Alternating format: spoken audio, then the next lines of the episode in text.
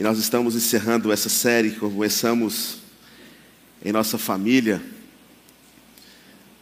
E hoje é um domingo onde, de fato, nós precisamos fazer uma revisão sobre aquilo que, de fato, nos traz aqui nessa manhã. A razão pela qual nós nos encontramos especificamente no domingo. Nós estamos nessa série chamada Mesas, onde nós tentamos resgatar um pouco de como, no primeiro episódio, os hebreus comemoravam este lugar na celebração da passagem da escravidão para a liberdade. Mais de quatrocentos anos sofrendo a opressão no Egito, até um homem conhecido como libertador, o seu nome significa aquele que liberta, Moisés, faz com que aquele êxodo, aquele tempo tão difícil, ele termine. Mas uma nova jornada se inicia. E uma peregrinação em um lugar onde nós não gostamos muito de estar. O deserto. Mas fato é que, entre viver na escravidão do Egito e viver mesmo a liberdade num momento difícil, crendo que o Senhor é poderoso para todos os dias levantar uma nuvem sobre a cabeça daqueles que eram conhecidos como seu povo. Durante a noite, pilares de fogo para que eles pudessem ser aquecidos e que o caminho fosse guiado. Era muito mais interessante do que viver debaixo da opressão de alguém tão ruim. O tempo se passa e toda a Bíblia ela aponta para esse Cordeiro de Deus. A liberdade de fato que chegaria. Desde Adão e Eva, é de interesse do Senhor se relacionar. E eu acho que você concorda comigo que não existe lugar mais propício para conhecer alguém que não seja em volta da mesa. A mesa é o lugar onde quem se assenta é quem te escuta. A mesa é um lugar onde as pessoas mais próximas são convidadas. Mas a mesa também é um objeto, um lugar onde Deus trata muitas coisas. A mesa é este lugar onde nós talvez começamos a nos relacionar com alguém em uma noite onde você foi convidado, que você nunca mais esquece. Onde talvez o namoro começou, onde nós nos sentamos para comemorar o casamento. A mesa é um lugar onde também nós celebramos o começo do dia. Ou deveríamos fazer mais isso todos os dias como algo litúrgico, um café da manhã, ou um almoço, ou um jantar.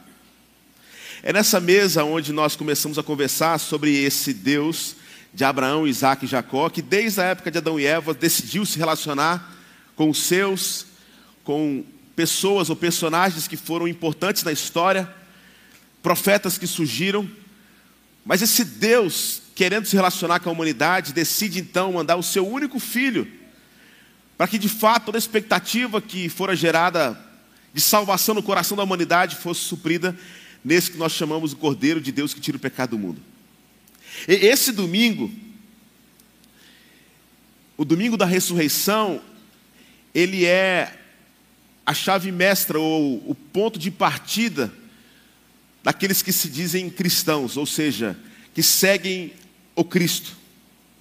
Porque Cristo só é Cristo, não porque, como alguns acreditam, que foi um grande homem, um profeta.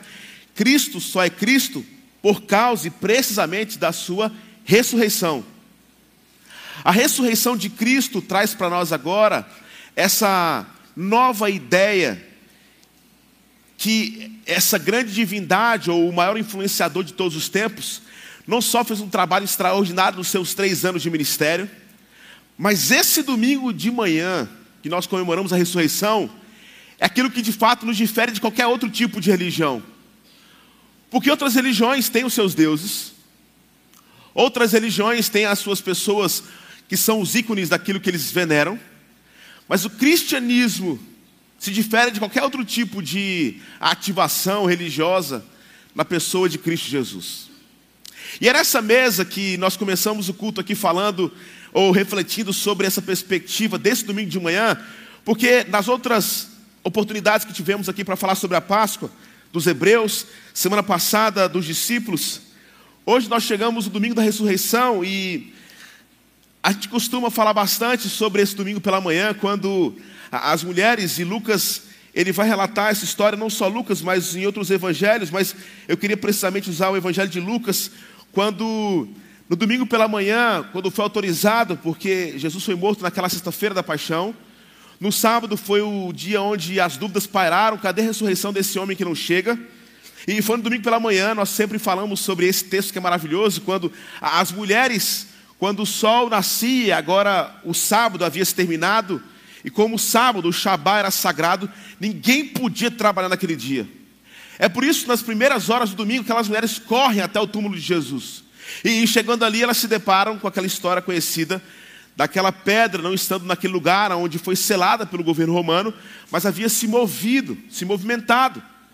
E aquelas mulheres ficam ali angustiadas porque pensam que o corpo de Jesus foi roubado, e elas começam ali a ficar tão tristes, e quando a pergunta surge, por que procura entre os mortos aquele que vive está? Ele não está mais aqui, ele ressuscitou. Aí é interessante porque a história começa a ser discorrida a partir desse novo ato, ou um novo momento onde o próprio Jesus, em três anos de ministério, tentou preparar o coração dos seus discípulos, dizendo, olha, eu vim, mas diferentemente de tudo que vocês tinham expectativa, que alguma hora acabou, o êxodo aconteceu, os milagres de fato chegaram, eu não vim para algo momentâneo, para restaurar algo simplesmente no cronos de vocês, ou seja, no tempo e espaço, aquilo que vocês têm ansiado tanto no coração de vocês, mas eu vim para restaurar tudo, porque se por um homem o pecado entrou no mundo, por homem também o pecado foi expiado. Agora Jesus Cristo, sempre nos seus três anos de ministério, falara com os seus discípulos, e ele prometeu isso em João quatorze, dezesseis, eu vou rogar ao Pai, ele vos dará outro consolador para que estejais com vocês, desde agora para todo sempre. Ele sabia, e, e os discípulos talvez ali não entendiam muito bem, porque, você concorda comigo, quando nós estamos muito envolvidos com algo tão especial, a gente inclusive se esquece do mundo. Você já se deparou com um amigo seu, começou a namorar, você falou assim, já era, acabou minha amizade. Porque a pessoa está apaixonada, ela não quer mais saber da vida. E assim acontece com outras coisas. Tem um pessoal que nós precisamos orar por libertação, que só falam hoje de beach tênis. É o novo crossfit, não é assim? E a pessoa vive então de tal forma que o mundo parece que não acontece mais. Pois bem, você imagina três anos caminhando com o maior mestre da história, vendo milagres acontecendo e Jesus falando, olha, vai acabar, vai acabar, eu vou morrer. E eles inclusive discutiam, tem passagens que as mães entram para falar com Jesus, perguntando, quem é que pode sentar na sua direita e esquerda? Por quê? Maravilhoso, meu amigo. Acabou o pão, multiplica. Acabou o vinho, transforma água em vinho. Não sabe andar? Jesus pode curar. O domingo chega. Mas antes do domingo, e nós falamos sobre isso, essa perspectiva, dessa narrativa que nós temos trabalhado, o sofrimento da sexta, a dúvida que parou sobre o sábado, o domingo pela manhã Jesus ressuscita. E diferentemente, irmãos, de tudo talvez que nós faríamos se fôssemos Jesus, porque eu não sei você, se eu fosse Jesus e tivesse ressuscitado naquele domingo pela manhã, eu já iria fazer uma visita a Pedrinho. Três anos, meu amigo, caminhou sobre as águas, pesca maravilhosa. E você falou que me negar três vezes, eu falei que você me negar, você falou que não, e você me negou. Acorda, Pedrinho. Mas eu também ia fazer uma visita para Pilatos. Ou aquele soldado romano, ontem eu fui tentar, com meu filho Luca, mostrar um pouco, eu tive que parar. Eu sei que eu fui um pouco insensato, mas ele, conversando sobre a Páscoa, e aquele filme A Paixão de Cristo. E quando eu botei para frente e começou Jesus sofrer, o Lucas fez, eu parei, eu falei, calma, filho. Ele, pai, foi desse jeito? Eu falei, foi. Ele não, a criança não consegue entender o que é um sofrimento. Se eu ressuscitasse a segunda, naquele domingo pela manhã, eu ia conversar com alguns soldados romanos, irmãos. Tudo bom? Bom dia. Lembra da sexta-feira? Mas essa mesa, ela nos traz a possibilidade de entender quem é esse Cristo, a, a mesa de Cristo. Porque a primeira coisa que Jesus faz ao ressuscitar, irmãos, está em Lucas no capítulo vinte e quatro, a partir do versículo treze. Domingo pela manhã, ele acorda e vai fazer o que ele fez durante três anos do seu ministério. Conversar. Sentar em volta da mesa para tratar corações entristecidos, duvidosos, coração de pecadores. Porque se eu sou a divindade, irmãos, quando eu voltasse, eu ia para aquelas pessoas que mais me veneraram, que mais buscaram a seguir todos os pré-requisitos ou preceitos ou teologia que me foram propostos esses três anos. Mas essa mesa é uma mesa para quem é imperfeito como eu e você. Jesus prepara essa mesa então, e olha o que ele diz no texto, Lucas capítulo vinte e quatro, a partir do versículo treze. Olha esse texto, irmãos, porque esse aqui é o domingo da ressurreição. Depois as mulheres vão ter encontrado Jesus ali, ele vai, encontra com os seus discípulos, as mulheres saem correndo e vão se encontrar com os onze, não mais os doze, mas os onze discípulos, e falam assim: ei, um anjo nos apareceu e ele disse que Jesus ressuscitou, o seu corpo não está mais lá. Alguns acreditaram, outros não. Aí sabe o que Jesus faz? Ele aparece numa caminhada para uma cidade completamente insignificante chamada Emaús, que ficava por volta de onze quilômetros de Jerusalém. E o texto diz então que naquele mesmo dia, isso é domingo, irmãos, a ressurreição, dois deles estavam indo para o povoado chamado Emaús, a onze quilômetros de Jerusalém. No caminho, conversava a respeito de tudo que havia acontecido. Enquanto conversavam e discutiam, o próprio Jesus se aproximou e começou a caminhar com eles. Mas os olhos deles foram impedidos de reconhecê-lo. Ele lhes perguntou: sobre o que vocês estão discutindo enquanto caminham? Eles pararam e, com os ossos entristecidos, um deles, chamado Cleópas, perguntou-lhe: você é o único visitante em Jerusalém que não sabe das coisas que ali aconteceram nesses dias? Que coisas? Perguntou ele. O que aconteceu com Jesus de Nazaré? Responderam eles. Ele era um profeta poderoso em palavras e em obras, diante de Deus e de todo o povo. É interessante, irmãos, porque esses discípulos aqui no domingo como esse, eles estavam completamente desanimados. E existia um motivo para isso. Eles estavam cabisbaixos depois, talvez, de uma grande expectativa que fora gerada em seu coração, baseada na expectativa daquilo que eles almejavam. Era comum naquele tempo, e todo mundo reconhecia o poder de Roma. Se por um lado Roma era responsável pelo maior exército, ou poder, digamos assim, bélico, na perspectiva de estruturação, de ter todo o povo temendo o imperador que mandava e desmandava, você tinha também o lugar onde o pensamento era, era, digamos assim, gerenciado a partir de Atenas e da Grécia. Desde a sua concepção com os povos, os aqueus, eólios, jônios e os dórios, a Grécia tinha um poder do pensamento. Mas, por outro lado, aqui, dentro desse contexto agora, você entende que toda a expectativa do homem, inclusive nosso, nessa semana, quando a gente vê aquelas imagens de alguém entrando aqui, levando tudo, é justiça! E eu sei que muitos corações aqui falam assim: esse cara, se a gente pegasse esse cara, e o que eu recebi de mensagem, irmão, de crente, pastor, se eu pegar esse miserável. Porque é assim que a gente enxerga o mundo. Nós queremos justiça. Aí Jesus não vai conversar com Pedro agora, depois ele vai. Ele não vai conversar com Barrabás, nem com Pilatos, nem com o Império Romano. Ele vai se encontrar com, desculpa a expressão, mas duas pessoas insignificantes. E nessa caminhada ele ensina muito sobre essa mesa. Porque ele sabe exatamente, irmãos, e Deus, em todo o seu ministério, na pessoa de Jesus Cristo, nunca desprezou qualquer que seja o sentimento do coração humano. Aprenda isso em nome de Jesus. Porque tem gente que está aqui doente e fala assim: cara, eu tenho até medo de reclamar da minha vida, que tudo vai tão bem. Eu estou com a depressão aqui, mas não tem motivo. Então assim, não vou nem falar para ninguém, porque isso é ridículo. Deus não menospreza o coração dos seus. Amém, igreja? Amém. Nada. Pode parecer uma besteira, mas Deus não menospreza a dor de ninguém. Jesus então vai caminhar com estes discípulos. E agora, onze quilômetros, caminhando com o mestre, irmãos. E aqui existia um problema do porquê que o seu coração estava entristecido, que era um problema dos discípulos, que era bastante comum entre os judeus. Eles viam o Messias como salvador, conquistador, mas não como servo sofredor. Ao ler o Antigo Testamento, eles viam a glória, mas não viam o sofrimento. Enxergavam a coroa, mas não a cruz. O Jesus de Nazaré se difere de qualquer outro tipo de divindade, irmãos. Porque ele nos propõe não uma imagem, e a gente sabe que ele é poderoso, ele é o cordeiro, ele é o leão, mas a gente tende a sempre querer um rei que é o mais poderoso. Nós queremos escolher um time que sempre ganha. Nós queremos experimentar coisas que a gente está cansado de sofrer. E essa é a visão que nós temos então, e o povo tinha por quê? Agora, a despeito das suas questões e do seu, dos seus corações entristecidos, e estavam entristecidos por um motivo, irmãos.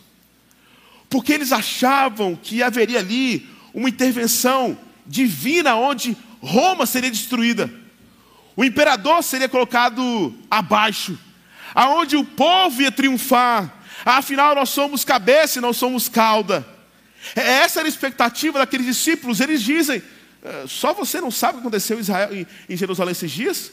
Nós estávamos esperando uma intervenção. Nós estávamos esperando Deus agir. E, e, e até agora nada. Eu não sei você, mas eu quero aqui confessar alguns pecados, irmãos. Por várias vezes, a minha relação com Deus, ela, ela se parece com esse sentimento. Onde eu me sinto como se Deus tivesse esquecido de mim. Onde eu pergunto assim, Deus, onde é que o senhor está nessa história aqui? Porque, poxa vida, como é que alguém de, autoriza alguém entrar numa igreja e roubar uma igreja? A, a igreja não é tua, como é que um ladrão entra aqui? Onde nós vamos chegar? Ou, ou então que nós somos acometidos de uma doença onde nós não temos cura. Deus, aonde o senhor está nessa história? E nós então temos a tendência de enxergar Deus como um Deus imperador. Onde o Deus que mata quem não presta. Mas não. O nosso Deus, Jesus, é o Deus da mesa. E sabe o tanto que nós somos frágeis, pequenos, que Ele vem em nossa direção para tratar do nosso coração, irmãos. O texto continua no versículo vinte, dizendo assim, os chefes dos sacerdotes e as nossas autoridades entregaram para ser condenado à morte e o crucificaram. E nós esperávamos que Ele ia trazer redenção a Israel. Hoje é o terceiro dia desde que tudo aconteceu. Olha que interessante, irmãos. Nós estávamos esperando que alguma coisa de fato acontecesse. Nós presenciamos lá, cara, porque foram três anos de ministério. Coisas maravilhosas. A gente até achava que era o Messias, mas assim, morreu na sexta-feira. Acabou. E tudo aquilo que a gente tinha expectativa não aconteceu. Aqui, irmãos, essa expectativa de redenção de Israel, e ele dizendo, hoje é o terceiro dia, era como se aqueles homens estivessem dizendo algo que nós comumente dizemos também. Eu aceito Cristo. E nós tínhamos aceitado. E porque aceitamos, a gente achava que tudo ia mudar. Quantos de nós não buscamos a Cristo para resolver nossas questões? Para achar agora que todo mundo vai ser mudado, transformado, porque agora eu sou de Cristo Jesus. É por isso que as igrejas estão lotadas, irmãos. Mas a questão não é o que acontece em nossa volta. A questão é o que acontece em nosso coração, quando nós reconhecemos quem é Cristo. Não é o mundo a mudar, é como eu começo a olhar para o mundo de maneira diferente. Só que nós estamos, irmãos, embotados em sentimentos, atrasados. E nós sempre oramos para que Deus mude a circunstância, nunca o nosso coração. Esses dias aqui, minha família inteira, irmãos, eu passei três semanas sem pregar aqui em Recife. Eu tinha um monte de agenda desde o ano passado, eu estava pregando no Rio de Janeiro, eu preguei em São Paulo, eu viajei muito e pela primeira vez na minha vida eu preguei com febre. Sábado eu preguei duas vezes, domingo três vezes com febre. Então a virose pesada, meus filhos, a gente está com pneumonia e... Eu, eu chego de viagem, aquele negócio, toda vez que eu viajo parece que a coisa complica lá em casa. E acordando duas da manhã, colocando antibiótico na boca da Esther, acordando, ela fica meio sonolenta. Daqui a pouco ela acordou, não parava de chorar, e eu orando assim, Senhor, muda essa história, cuida da minha filha. Eu não aguento mais, é a noite toda acordada, eu preciso dormir. E, e quando eu orava ou pedia isso no meu íntimo, no meu coração, me fez lembrar que a Esther sempre dormiu muito bem, mas o Luca, meu amigo, eu acho que ele vai ser um grande intercessor, porque ele gosta de acordar de madrugada. E o Luca acordava, irmão, sem brincadeira. umas oito a dez vezes por noite. E eu balançava ele assim e falava: espírito do sono, vem em nome de Jesus. Quem é pai aqui tem uma filha pequena que não dorme direito, você fica assim, desesperado. E uma vez orando pelo meu filho, o Espírito Santo falou comigo, falou assim: é o seu filho que tem que mudar. Essa é a vida. Você desejou ser pai. Quem precisa ser transformado é você. E agora aqueles homens estão na expectativa onde tudo iria funcionar segundo o desejo do seu coração. E nessa mesa aqui, irmãos, o texto continua dizendo no versículo vinte e dois, eles relatando ainda para Jesus como se Jesus soubesse nada. Olha o que diz o versículo vinte e dois. Alguma das mulheres entre nós nos deram um susto hoje, foram de manhã bem cedo no sepulcro e não acharam o corpo dele. Voltaram e nos contaram que tinha, o, o que tinham tido uma visão de anjos que disseram que ele está vivo. Alguns dos nossos companheiros foram ao sepulcro e encontraram tudo exatamente como as mulheres tinham dito, mas não viram. Ele disse, como ele, ele Jesus agora está dizendo, como vocês custam a entender e como demoram a crer em tudo que os profetas falaram. É a primeira intervenção de Jesus agora para falar com os seus amigos. Na nossa história, irmãos, e cada um aqui pode talvez contar um testemunho muito legal de algo, experiências maravilhosas que viveram. Eu sou alguém que eu posso dizer com toda tranquilidade, eu sou muito abençoado. A, a, a minha história não se resume só a quem eu sou, mas aquilo que Deus fez através de pessoas que chegaram na minha vida. E, e nessa mesa da minha vida aqui, eu poderia contar algumas experiências, ou tentar traduzir para vocês algumas coisas que de fato me marcam e que fazem o Guilherme de hoje ser quem é a partir de algumas coisas. Uma delas é que Deus me deu o privilégio de casar com a Bruna. Isso aqui é a nossa foto na lua de mel. Que tempo maravilhoso. Quatro anos de espera, de oração, de desespero, mas a vitória com sabor de mel chegou. dois mil e seis, eu caso com a mulher da minha vida. A, a gente então sempre sonhou, eu queria ter quatro filhos, a Bruna queria ter no máximo três. E depois que o primeiro chegou, a Bruna falou assim, queria só ter dois. E eu falei, quero ter no máximo três. E em dois mil e quinze chega o nosso primogênito, o Luca. Aqui não dá para ver, mas aqui é um pezinho do Luca aqui, ó. Esse menino não dormia bem.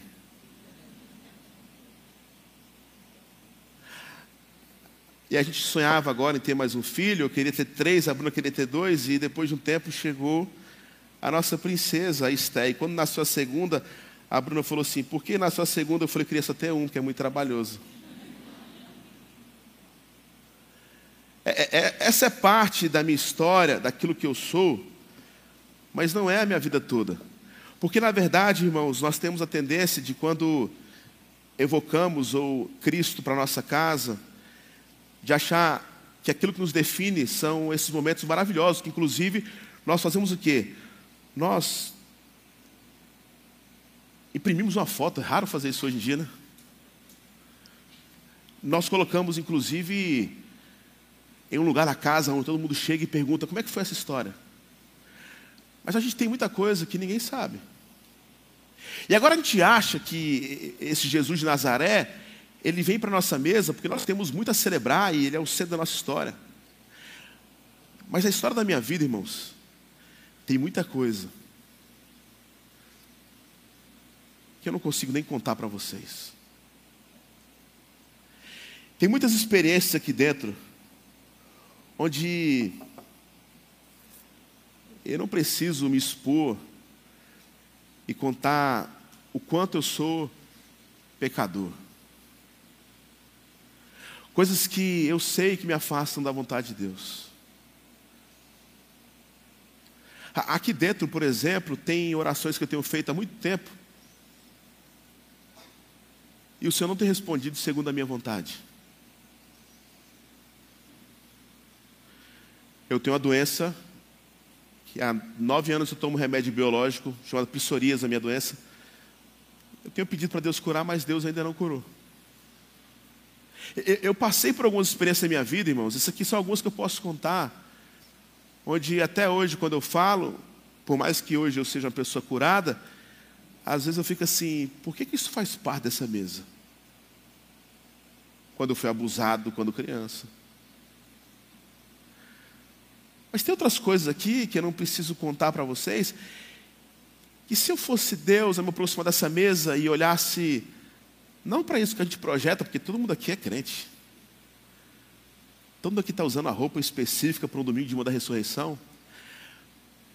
Mas eu posso te precisar uma coisa. Se nós fôssemos Deus, nós talvez só nos aproximaríamos dessa mesa pelos fa- pelas coisas maravilhosas que nós temos coragem de expor, de botar em um porta-retrato, de contar uma história maravilhosa. Mas todos nós, irmãos, temos um pote. E esse pote afasta muita gente da nossa mesa. Esse pote nos afasta de muitas mesas.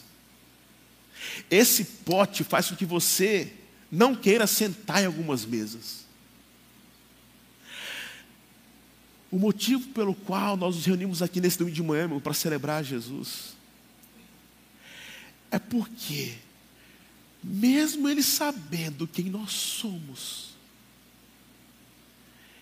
e precisamente porque sabe das nossas inadequações, limitações, dos nossos pecados, sabendo que nós não poderíamos resolver isso, Ele fala, eu vou.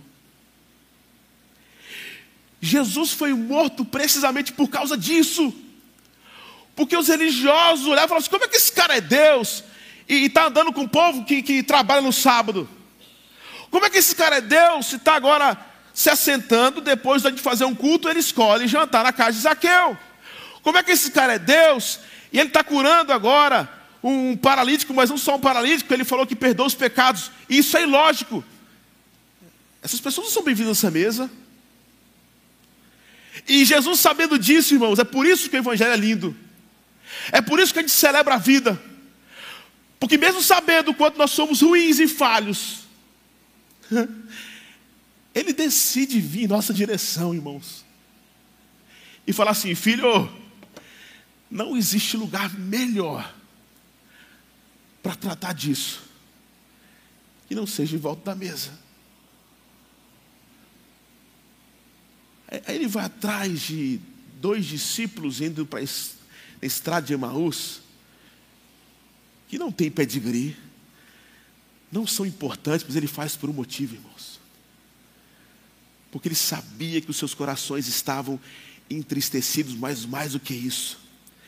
Quando a expressão de Jesus é usada aqui, quando ele diz, vocês custam a entender. A, a palavra que no original, Jesus está chamando ele, sabe de quê? De nércios. Que significa embotados em percepção, atrasados em sentimento. Eles estão diante do Jesus que ressuscitou e não conseguem tirar proveito por uma razão. Presta atenção no que eu vou falar aqui, irmãos. Porque o tempo nem sempre coincide com a cronologia da alma. Já percebeu que às vezes a gente tá, parece que tá, a, a, a trava não está funcionando, não encaixou direito? Nós estamos em um estágio, mas a nossa alma está em outra. Eles estavam no domingo, irmãos. Mas a alma deles estava presa aonde? Na sexta-feira. E quantas vezes nós não vivemos isso? Nós não conseguimos vivenciar o novo porque a nossa alma está presa em outro lugar. A nossa alma frequentemente se atrasa em relação aos passos de Deus em nossa história. E quando atrasamos, não conseguimos perceber a mão de Deus em várias situações. Deus tenta trazer gente para o caminho, para nós pensarmos em algo novo, mas a gente não consegue. Deus tenta nos mostrar algo novo, mas a gente insiste em enxergar do nosso jeito. Deus faz de tudo para nos tirar do poço, mas a gente insiste em brigar com a nossa miséria e não saímos do lugar. Aí ele vem e diz o seguinte, irmãos, vocês são embotados em percepção, atrasados em sentimento. Irmãos, veja como isso é algo que a gente vive muitas vezes. Você está aqui hoje, você já é um abençoado. Você tem a roupa para vestir, você teve um café da manhã para comer, eu sempre digo isso. Deus sempre traz a possibilidade do novo, mas em nome de Jesus, nós precisamos, em nome de Jesus, aprender a viver o domingo da ressurreição. Tem muita coisa, eu sei que é difícil, pastor, mas você não sabe dos meus traumas, você não sabe do meu luto. A Páscoa é um convite, irmãos, para o novo, para você tirar essa poeira que já está cobrindo você há muito tempo, de uma possibilidade agora de viver algo novo, um trabalho novo, um relacionamento novo, de viver experiências novas. Tem gente aqui que está preso na sexta-feira, no sábado, na dúvida. O domingo chega, irmãos, é por isso que a gente canta. Nós somos livres, a gente cantou aqui, ó, pela cruz. Ele nos chamou, gentilmente nos atraiu. A gente pode cantar que nós somos livres. Nós somos livres pelo sangue do Cordeiro. Aqueles homens estavam presos, seus corações estavam aprisionados ao tempo da sexta-feira, do sábado. Eles não conseguiam enxergar mais nada. Por quê? Eles projetaram uma vida perfeita segundo a expectativa do seu coração. Mas deixa eu falar uma coisa, irmãos. Eu falei aqui da minha filha, do meu filho, da minha esposa. Mas eu tenho crise como todo mundo aqui tem. Eu tenho um problema de fé como todo mundo aqui tem. Já vivi luto como muita gente aqui já viveu. Mas tem uma coisa, irmãos, que eu tenho aprendido na caminhada cristã. Na quarta-feira, quando me ligaram, madrugada para quinta-feira, dizendo assim: estamos ligando para a polícia porque roubaram um monte de coisa aqui na igreja. Eu vim para cá, passei pelo corredor e entrei na favela. Fui falar com os caras aí. Todo mundo, pastor, não foi ninguém daqui. Eu sabia que não era, fui pedir ajuda porque às vezes os caras trocam. E eu voltei e todo mundo me olhava assim, ó. Poxa. Você sabe, irmão, minha preocupação com esse negócio aí? Zero. Isso é material. Isso nos entristece, entristece. Eu tenho certeza que hoje, até o final do dia, nós vamos levantar todo o recurso que a gente precisa para comprar coisa até melhor do que a gente tinha. Só que eu não estou falando que é fácil isso, não. Só que nessa caminhada da vida, ou a gente fica sempre preso àquilo que a, o mundo vai nos oferecer, porque tem gente aqui hoje que fala assim: não sei nem quando é que eu vou almoçar na Páscoa, pastor, porque minha vida não é tão perfeita assim, não. Nenhuma é, irmãos. Mas saiba que porque nossa vida não é perfeita e por causa disso daqui, é que Jesus sempre se aproximou para falar assim: como é que vocês estão? Vamos resolver algumas questões aqui que a gente precisa conversar. E nós temos duas opções. Ou chegar e falar assim: É... Ô Jesus, que bom ter você na minha casa. Eu tiro a poeira e tento mostrar como nesse mundo que a gente vive hoje, onde esse excesso de positivismo tem nos cansado, e falar: estamos perfeitos e nós não somos tratados. Ou nós temos a oportunidade de viver o evangelho puro e simples, de falar assim: Jesus, esse sou quem eu sou. Isso assusta. Assusta qualquer um de nós, mas não Jesus. Porque ele veio precisamente por causa disso daqui, meus irmãos. Por causa disso daqui. Eles tinham expectativa que Jesus poderia governar Jerusalém. Ou seja, eles estavam ali com a expectativa completamente terrena e terrestre. E entenda, em nome de Jesus, não estou dizendo que Deus não pode restaurar aquilo que você tem orado para restaurar. Se Deus restaurar, amém. Mas se Ele não restaurar, irmãos, eu não entendo o porquê, mas Ele continua sendo Deus. E essa é a proposta da vida. Porque quando o pai chega e fala assim: filho, como é que a gente pode resolver isso? Tem coisa que ele resolve, mas tem coisa que ele fala assim: eu quero que você saiba que eu estou com você nessa. Eu posso resolver algumas coisas. Tem coisa que me aconteceu que até hoje eu não tenho ideia do porquê que aconteceu, irmãos. Mas aconteceu. Ou eu me afasto frustrado porque Deus não fez tudo aquilo que eu esperava, ou eu tenho a oportunidade de falar assim: Senhor, eu não sei porquê, mas trato meu coração para conseguir vivenciar ou experimentar a tua bondade nas crises que eu tenho experimentado. Este Jesus então se aproxima, irmãos. E quando ele chama aqueles homens, Jesus evoca para si o homem que pode trazer a maior das novidades. É interessante porque aqueles homens dizem assim: você é o único visitante de Jerusalém que não sabe das coisas que aconteceram nesses dias? A pergunta que Jesus faz a eles é de sutileza genial, extraordinária. Jesus fala assim: quais são as novidades? Me conta aí. É de um pai que você sabe de tudo. Quando, o seu, quando a Esther quer contar um segredo para mim, ou o Luca, eles falam coisas óbvias que eu já sei. Nossa, é sério? Jesus fala assim: me conta então qual é a novidade. O que aconteceu? Eles estão caminhando com o mestre. Agora presta atenção, irmãos. onze quilômetros caminhando do lado do nosso Salvador. E eles não conseguiam perceber quem era Jesus. Sabe por quê? Estavam buscando salvação nas coisas do mundo. Presta atenção no que eu vou falar aqui. Você já imaginou onze quilômetros andando lá de Jesus? E ele começa a falar desde os profetas, tudo. E eles não conseguem entender por quê. Eles estão cegos. Eu falei isso aqui no culto de oração na terça-feira, irmãos.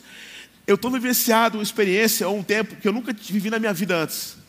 Deus tem me chamado cada vez mais, irmãos, para encontrar nas coisas ordinárias o extraordinário de Deus. Porque como pastor que vos fala, nós somos viciados em querer viver experiências, epifanias, grandes milagres, o povo falando em línguas. Oh, aconteceu isso, aquilo, enchemos o estádio. E a gente fica: Deus, onde é que o Senhor está? E eu não sei você, mas está acontecendo comigo. Às vezes eu falo assim: Deus, eu não tenho me arrepiado mais, eu não tenho orado tanto. Onde é que você está falando aí que eu estou querendo entender? E eles não conseguem perceber Jesus aqui por um motivo, irmãos. Porque o foco de salvação deles não estava no Messias, no Cordeiro de Deus, e estava naquilo que Jesus poderia produzir. Ele pode produzir, mas muitas vezes não vai ser como a gente espera. Cadê a restauração de Israel? Cadê a intervenção militar? E Jesus está ali caminhando com eles. Ei, eles estão preocupados com tanta coisa. Eu só tenho uma preocupação aqui nesse encontro: o coração de vocês. Você já parou para pensar que texto ilógico? O Messias ressuscita e vai caminhar com dois homens, irmãos. E eles estão onze quilômetros caminhando. E a Bíblia diz que eles não conseguem perceber Deus. Você sabe o que isso nos ensina, irmãos? É que Deus está todo o tempo do nosso lado, se demonstrando, se apresentando a você. Mas muitas vezes nós não conseguimos perceber, porque nós criamos uma imagem, segundo o nosso coração, de como Deus deve se apresentar. E Ele não vai se apresentar como você espera. Ele vai se demonstrar como Ele deseja se apresentar. E eu tenho percebido algumas coisas aqui. Vocês sabem, nove anos de ponte. Eu nunca fui um pastor de me esconder, ou de falar, ou tentar projetar o que eu não sou. Eu sempre fui muito sincero. Eu estou vivendo o momento mais cansativo do meu ministério. Eu estou sobrecarregado. A ponte está gigante. E glória a Deus por isso. Mas por outro lado, o pastor que vos fala, que é de carne e osso, tem hora que eu falo assim: Deus, está pesado isso daqui. E Deus tem me empurrado para um lugar, irmãos, aonde, por causa da correria ministerial, de vez em quando eu vou me afastando assim daquilo que mais se importa, aquilo que é mais importante. E não é menosprezando ninguém aqui dessa comunidade, mas eu tenho percebido que eu tenho falhado um pouco com os meus filhos, com o tempo de qualidade, com alguns amigos que a vida foi me empurrando para um lugar onde eu não tenho mais tempo, com a minha saúde. E reconhecer isso não é fácil, mas é quando a gente confessa o nosso pecado e se aparta, que a gente alcança a misericórdia. Eu cancelei daqui pro final do ano todas as viagens que eu ia fazer para pregar em outro lugar. Estou cansado. Estou cansado. Algumas pessoas entenderam, outras não. Não vou pregar em lugar mais nenhum. E sabe por que eu tenho feito isso, irmãos? Porque essa mesa aqui, como o pastor que vos fala, tem faltado mais tempo para para a palavra. Tem faltado eu perceber mais Deus nas coisas que Ele tem demonstrado todos os dias. E quando eu decidi fazer isso, faz umas três semanas... de tentar desacelerar,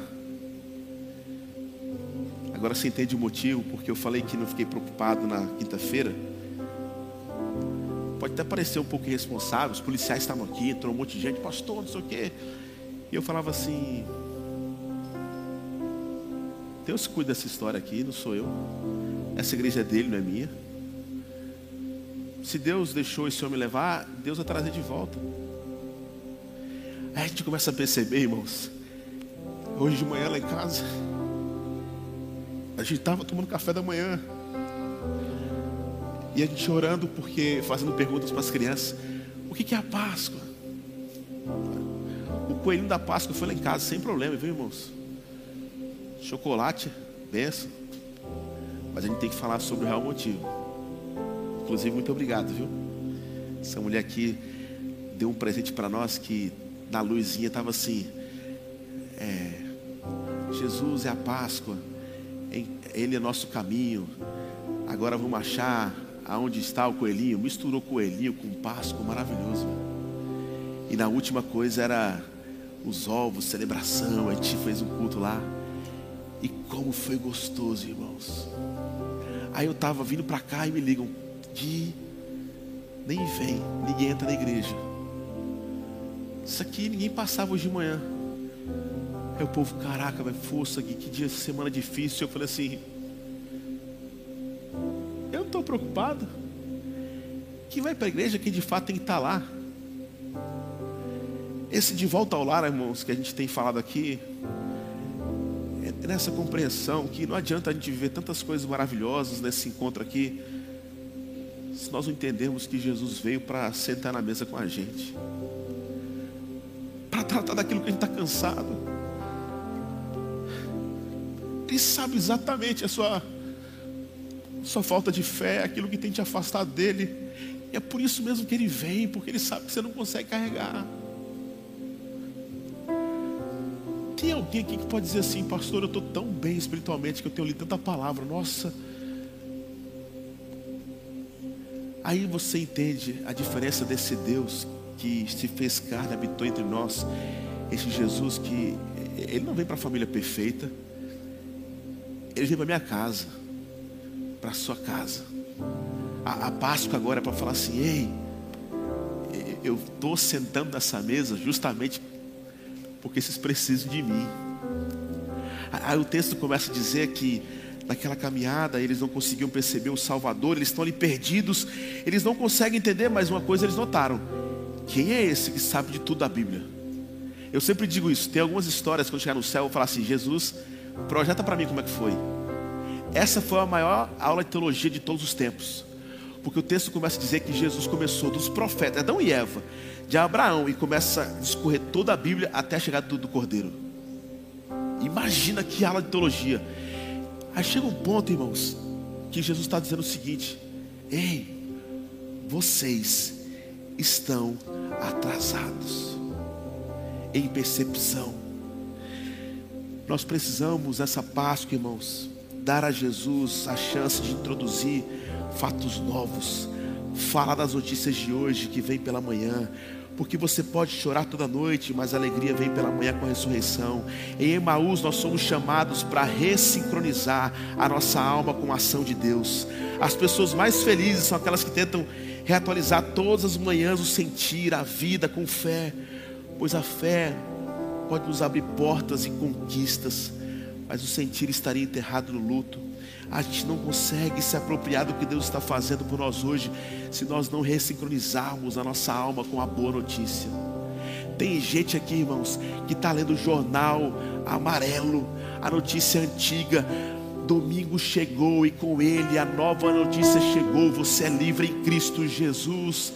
Ele chega para sentar na sua história e falar assim: eu sei, eu sei que a sua vida não é perfeita. Eu sei que o pessoal acha que você é um cara super extravagante, legal, que você é uma pessoa feliz, que nada te falta, mas eu sei que você é. E nessa mesa aqui hoje, irmãos, nós temos a grande oportunidade de fazer literalmente a Páscoa acontecer, porque a Páscoa significa passagem. E todos nós precisamos virar uma página para viver o novo de Jesus. O texto termina quando já vai chegando o final da tarde, o sol está indo embora, finalzinho da tarde. Eu não sei para você, mas essa é a hora do dia que eu mais gosto. Tem hora que eu fico imaginando Jesus, cara, eu fico assim tão impressionado com a sua sensibilidade, porque Ele é Deus, Ele, ele é o Rei dos Reis. Ele acabou de morrer, sofrer, ressuscitou. Que paciência, irmãos. Eu não tenho paciência com alguns crentes nem cinco minutos. Imagina crente que não acredita em Deus e está cheio de dúvida. Aí Jesus vai caminhar onze quilômetros. E Ele vai onze. Aí quando chega no final do dia, Ele falou assim: agora eu vou embora. Aí os caras falam assim: por favor, já é tarde, vamos lá para casa. A gente preparou ali um lugar para você cear com a gente ali, comer. Esse é um dos textos mais lindos, quando diz que Jesus entrou. E por que que Ele faz isso? Porque até então eles ainda não tinham percebido que Jesus era Jesus. Qual era a missão de Jesus? Se apresentar. E o texto diz então, quando eles chegaram naquela casa, Jesus pegou o pão e partiu e deu a eles. O texto diz que naquela hora eles olharam para o outro assim: é o Mestre, é o Mestre. E ao partir do pão, os nossos olhos se abrem, reconhecemos que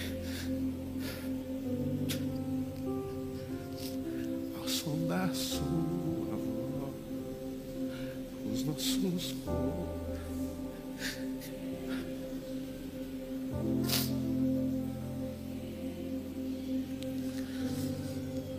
e ao partir e ao partir do pão,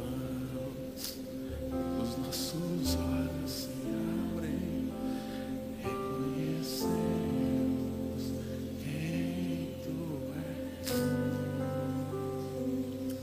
Ao sondar Tu, os nossos corações queimam de amor. Nesse domingo de Páscoa, faça isso. Nós arrumamos a casa, nós arrumamos a casa, perfumamos ela toda, nós preparamos a mesa. Oh Jesus, de honra, nós arrumamos a casa, perfumamos ela.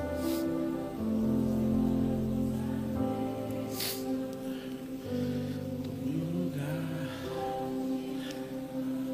Agora você entende o que é a Páscoa? Jesus sabendo o que a gente é, decide sentar na mesa. Irmãos, reconheça aquilo que tem te afastado de Jesus. Ele sabe, e Ele vem e pega o pão e fala assim: filho, eu vim justamente porque eu sei quem vocês são. E quando a gente percebe, é quando Ele parte esse pão e dá a nós. O Espírito Santo de Deus está aqui hoje. Feliz Páscoa. Jesus está vivo e te trouxe aqui hoje, apesar de ser quem a gente é. Isso aqui é uma grande mesa hoje, onde ele se deu. Mas isso não é para a gente ficar para baixo, não é para a gente ficar falando, e agora? Não, a boa notícia, irmãos, é que nós somos salvos por essa graça maravilhosa. É por isso que a gente pode celebrar esse Jesus. Você pode ficar de pé, nós vamos orar.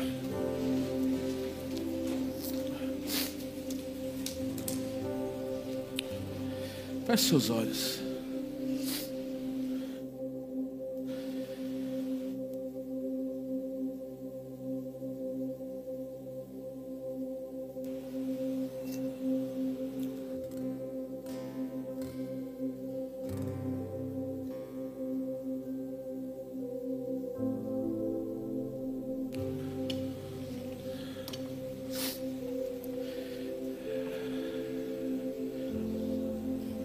Quero fazer diferente aqui hoje, olhos fechados, cabeça baixa.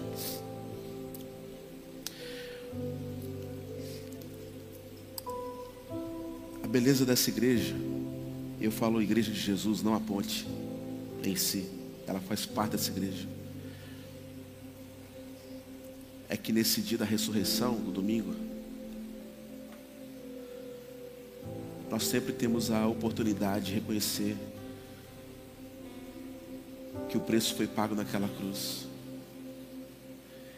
e que nós em Cristo somos um. Eu queria que você, ao cantar essa canção no domingo da ressurreição, que você meditasse sobre isso que nós estamos cantando. Eu sempre digo isso para a gente fazer a nossa oração, mas irmãos, pense sobre isso. Jesus veio, sentou na nossa mesa tão bagunçada, porque sabia que nós precisávamos, como aqueles discípulos a caminho de Emaús. Ele está aqui hoje em espírito e em verdade. Afinal, aquela cruz não segurou o nosso Salvador. E nós não vamos sair daqui entristecidos. Nós vamos reconhecer quanto nós precisamos ser transformados.